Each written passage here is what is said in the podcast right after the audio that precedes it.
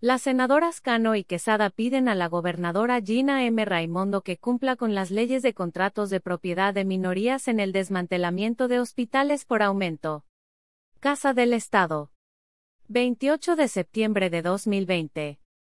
La senadora Sandra Cano y la senadora Ana B. Quesada están pidiendo a la gobernadora Gina M. Raimondo que se asegure de que el Estado cumpla con las leyes de contratación de minorías, ya que desmantela dos hospitales de campaña establecidos para manejar pacientes con coronavirus.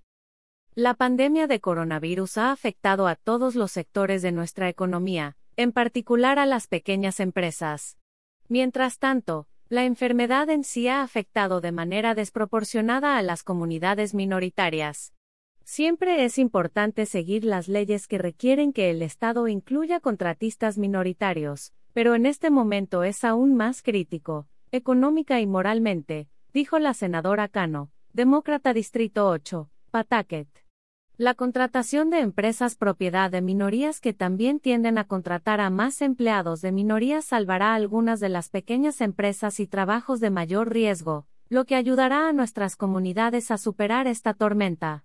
Es una forma inteligente de asegurarnos de que nuestros recursos estatales hagan el mayor beneficio.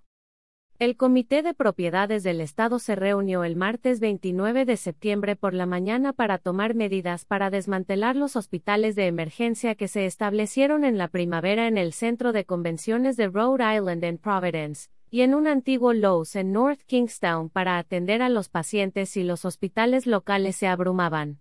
Ese escenario, afortunadamente, no se desarrolló. El Estado planea dejar el tercer hospital de emergencia en Cranston establecido por ahora, en caso de que su uso sea necesario. Las dos senadoras señalaron que Rhode Island gastó 34 millones de dólares para construir y equipar los tres hospitales de campaña, y ni un solo dólar se destinó a una empresa minoritaria de Rhode Island.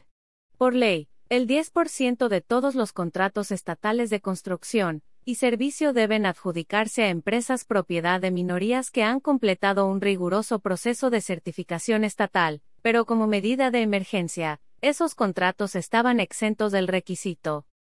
La senadora Quesada y la senadora Cano dijeron que el Estado debe hacer más para cumplir con la letra y el espíritu de la ley a medida que se desmantelan los hospitales. Hay cientos de empresas comerciales propiedad de minorías en la lista maestra de proveedores del Estado, y merecen ser consideradas para estos valiosos contratos. Tenemos la ley del 10% por una razón. Rhode Island es un lugar donde se valora la inclusión. Nuestros dólares estatales deben gastarse de una manera que refleje esos valores y eleve a las comunidades que históricamente, a menudo han quedado fuera, dijo la senadora Quesada, demócrata Distrito 2, Providence.